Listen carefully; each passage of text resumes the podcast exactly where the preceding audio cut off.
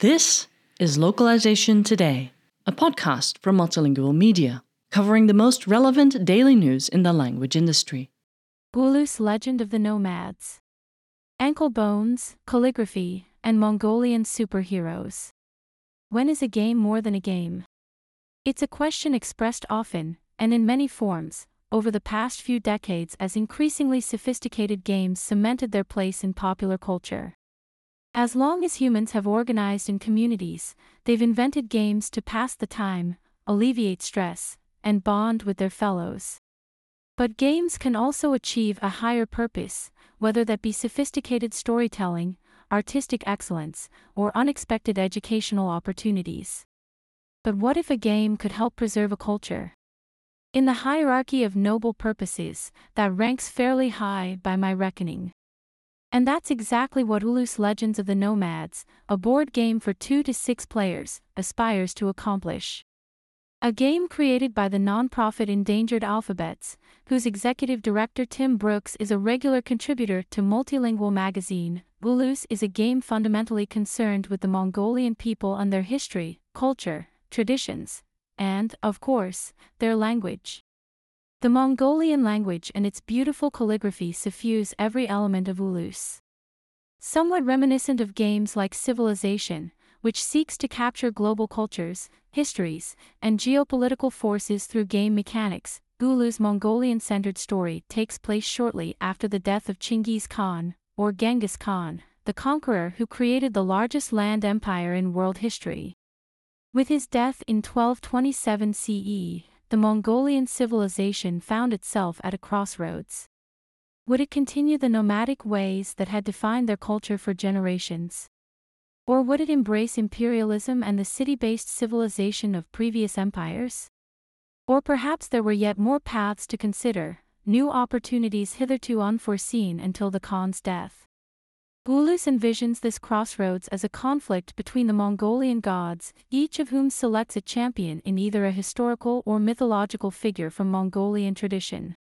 Using their avatar of choice, the player seeks to reshape the Mongolian Empire according to their ideals, pursuing an agenda of commerce, education and intellectualism, militarism, religion, or nomadic culture.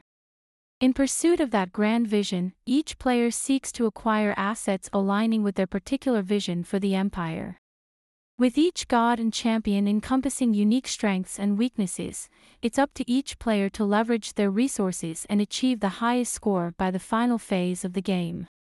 Speaking of phases, they are central to the rhythm of Ulus' gameplay and another reflection of the central goal to preserve Mongolian culture.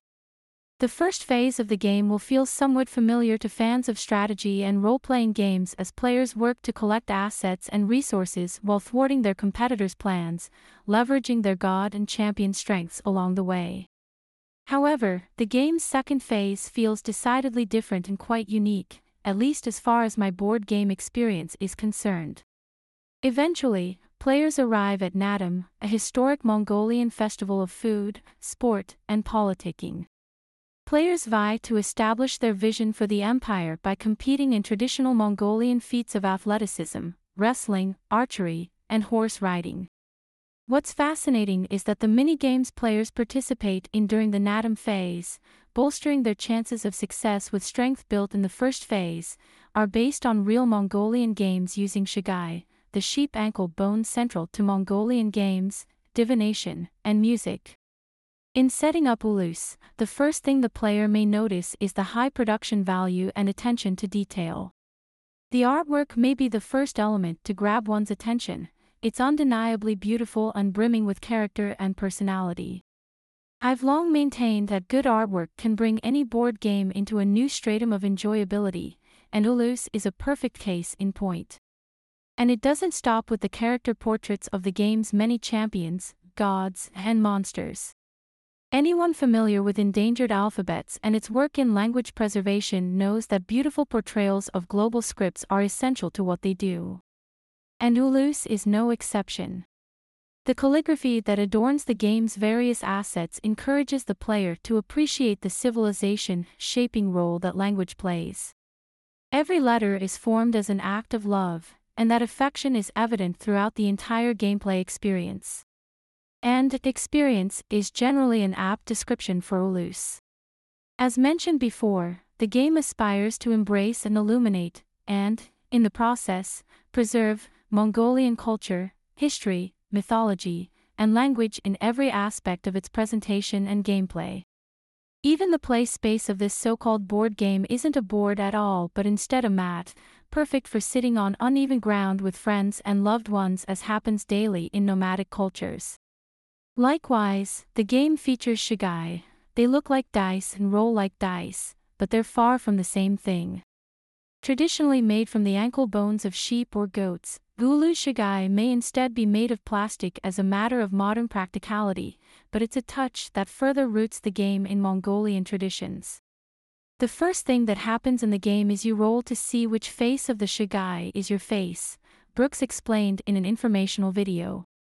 This is the face you'll want to roll, not only to get good luck and propitious adventures but also to communicate with your god. To me, this is an element of gameplay that goes back so far, We've forgotten that dice came from this point of origin, Brooks continued. We just think of them in terms of numbers, you know, you move 2 or you move 6, but really, they're about chance. They're about your ability to survive and to curry favor in an uncertain universe. And that's truly what Ulus is all about paving a path of survival in an often brutal, uncaring universe. But what makes the game all that more poignant is the fact that its themes extend beyond the game mechanics. It's designed to perpetuate the player's knowledge and appreciation for a venerable culture they may not otherwise have encountered, in the process preserving that culture for future generations.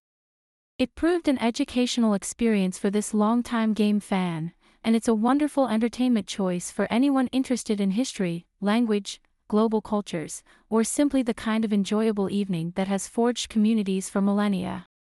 Cameron Rasmussen is editor in chief of Multilingual Media and an avid gamer. This article was originally published on Multilingual Magazine July 2023. Thank you for listening to Localization Today. To subscribe to Multilingual Magazine, go to multilingual.com/subscribe.